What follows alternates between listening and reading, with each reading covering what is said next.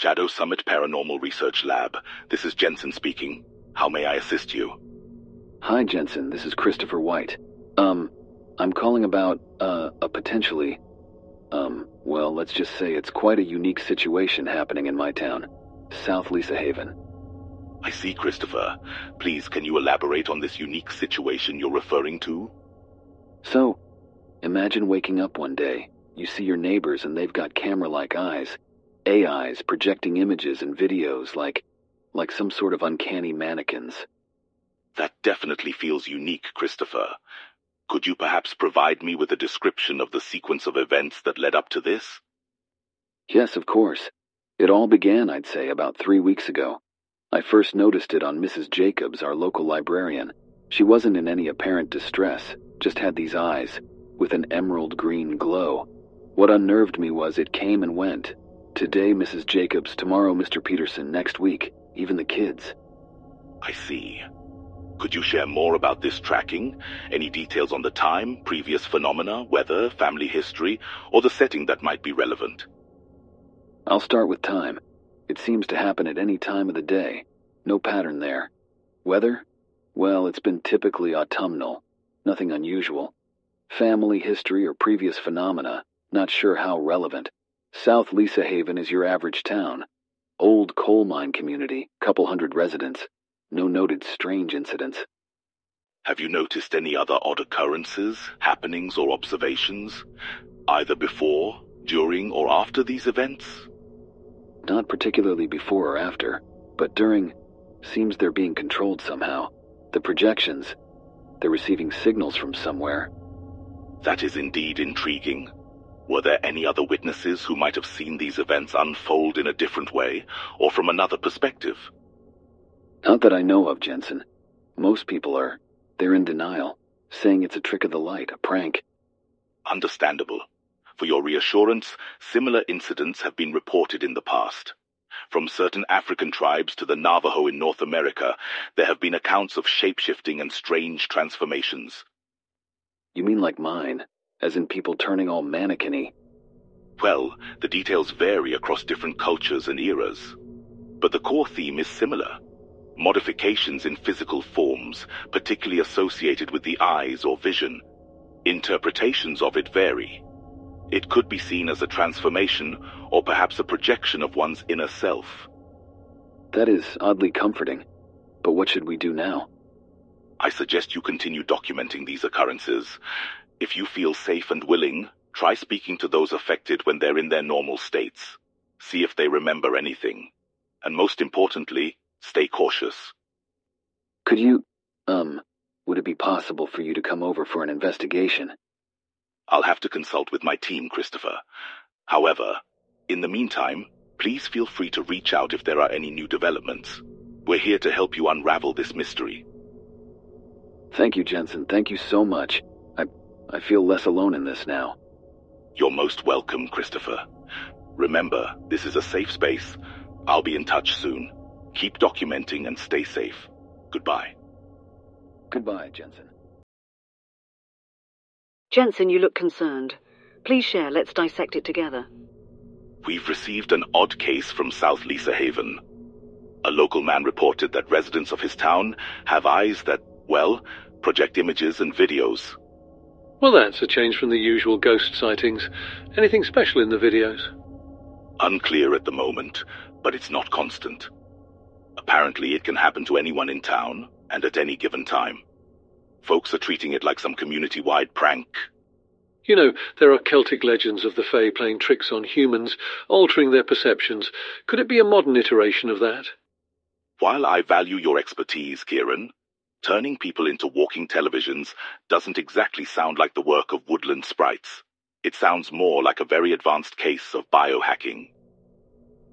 Seldom I find myself agreeing with Jensen, but mind tricks and biohacking are more plausible explanations, though I'd be interested to know if there's anything common in the videos these people project.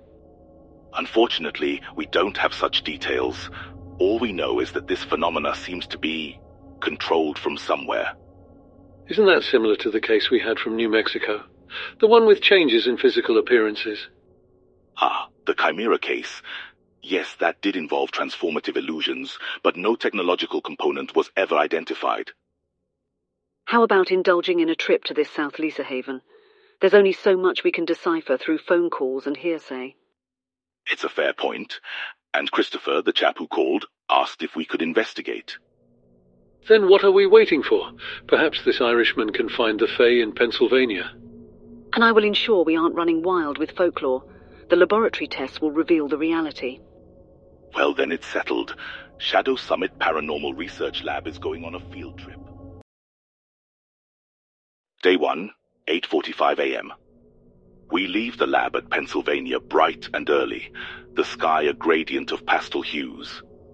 My coffee tastes particularly bold today, a sign of the storm to come. The anticipation weighs heavy, ticking away in mind like a metronome. South Lisahaven, a mystery waiting to be unraveled.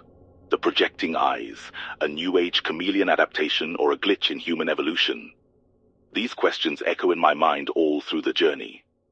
My expectations swing between logical scientific explanation and the fantastic stories from science fiction novels. Our approach remains grounded. Look for patterns, analyze data, and above all, let science lead the way.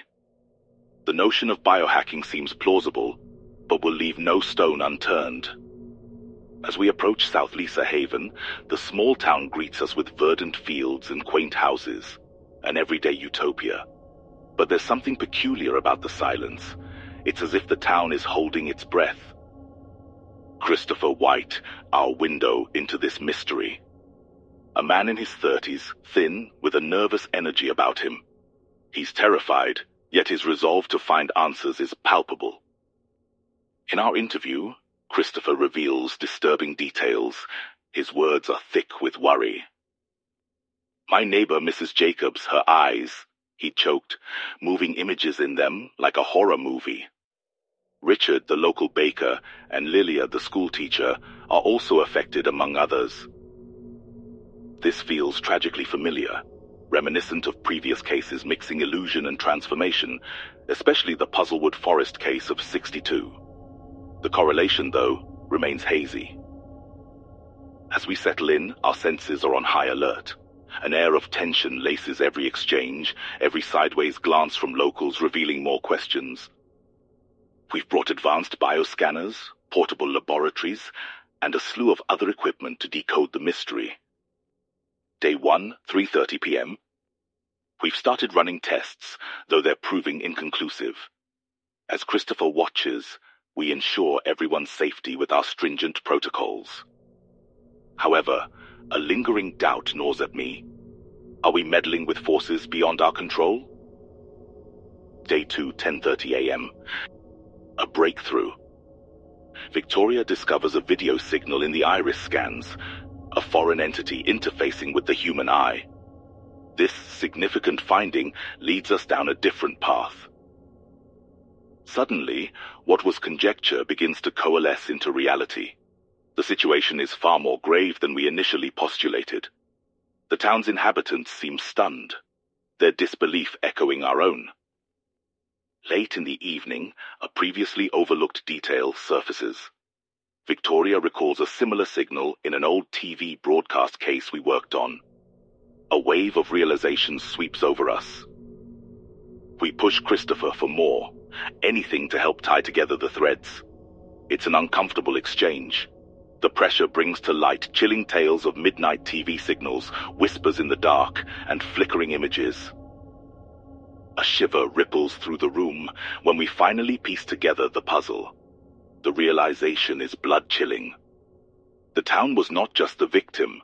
They were the receivers of an encrypted communication, a message carried through their eyes. Despite the terrifying incident, we're not relieved. More questions bubble to the surface. Who's behind it all? What do they want? Is there more to come? We leave South Lisahaven with the mystery resolved, but weighed down by the unknown. The setting sun seems to mock our incomplete victory. We have answers, but they pave the way for infinite questions. And in the end, that is the haunting truth of our study. Every answer is just a doorway to 100 more questions. The journey home feels longer, the aftertaste of the strange events still fresh, promising many sleepless, contemplative nights to come. All right, Jensen, why don't you get us started on this one? What do we have? It's a strange case, to say the least. One of the more mysterious ones I've come across. Residents in the small town of South Lisahaven have begun displaying some sort of visual phenomenon. Eyes turning into literal projectors. Literally projecting images. That's extraordinary, even considering the mysteries we've seen. Could this be some psychological phenomena, or maybe even a mass delusion? That's what I thought initially, but then the reports kept coming in constantly from multiple sources, all saying the same thing. It's like something straight out of a Philip K. Dick novel. It's fascinating. Reminiscent of old Celtic folklore I once studied, there's this one in particular about the Aos Sí. They're said to have this ability to project power, reality-altering illusions, perhaps the sort of projections that we are hearing about. The good neighbors? I mean, I love digging into folklore and mythology. But this, Ciaran, sounds more like biohacking or advanced tech of some sort. It's more Clark's third law than Celtic legends. But does the biohacking theory explain the controlled part? Are they merely spectators in their own bodies? And that, Victoria, raises an even more fascinating question. What are these videos trying to communicate? And who's trying to relay that message? Exactly. Notice this. No specific pattern in time or weather related to the events. No identifiable source of the signals. And no specific types of images being projected. They seem random. But there must be some common element, right? Something that connects it all. It's our job to find that missing angle. Absolutely right, Victoria. As outlandish as it sounds right now, we have to consider even the possibility of an external influence. Something beyond our current understanding. Absolutely. The unusual is our specialty after all, so we're going to South Lisahaven. So it seems. Well, that was peculiar. What do we make of it all now? We can't deny what we found, that signal. It's right there in our data. There is no dismissing that. But still, this investigation left me with a potentially heavy heart. What we saw, what we found, it's unsettling, chilling even. So bad news is, we're not looking at folklore. This is not magic or psychological. The good news is, we solved the mystery. It's tech, biohacking at an advanced level. Someone is using the townspeople as channels. Is it really good news, though, Jensen? We may have uncovered the how, but the who and the why, those remain as elusive as ever. This case, it challenges our perception of what we perceive to be real, doesn't it? Yes, it does. And it reminds us all that despite our knowledge and advancements, there are forces at play which we yet don't fully understand. On that note, we have another case waiting for us. This one's closer to home. No rest for the curious, eh? All right, let's get to it. All right, time to roll. Let's see what reality has in store for us.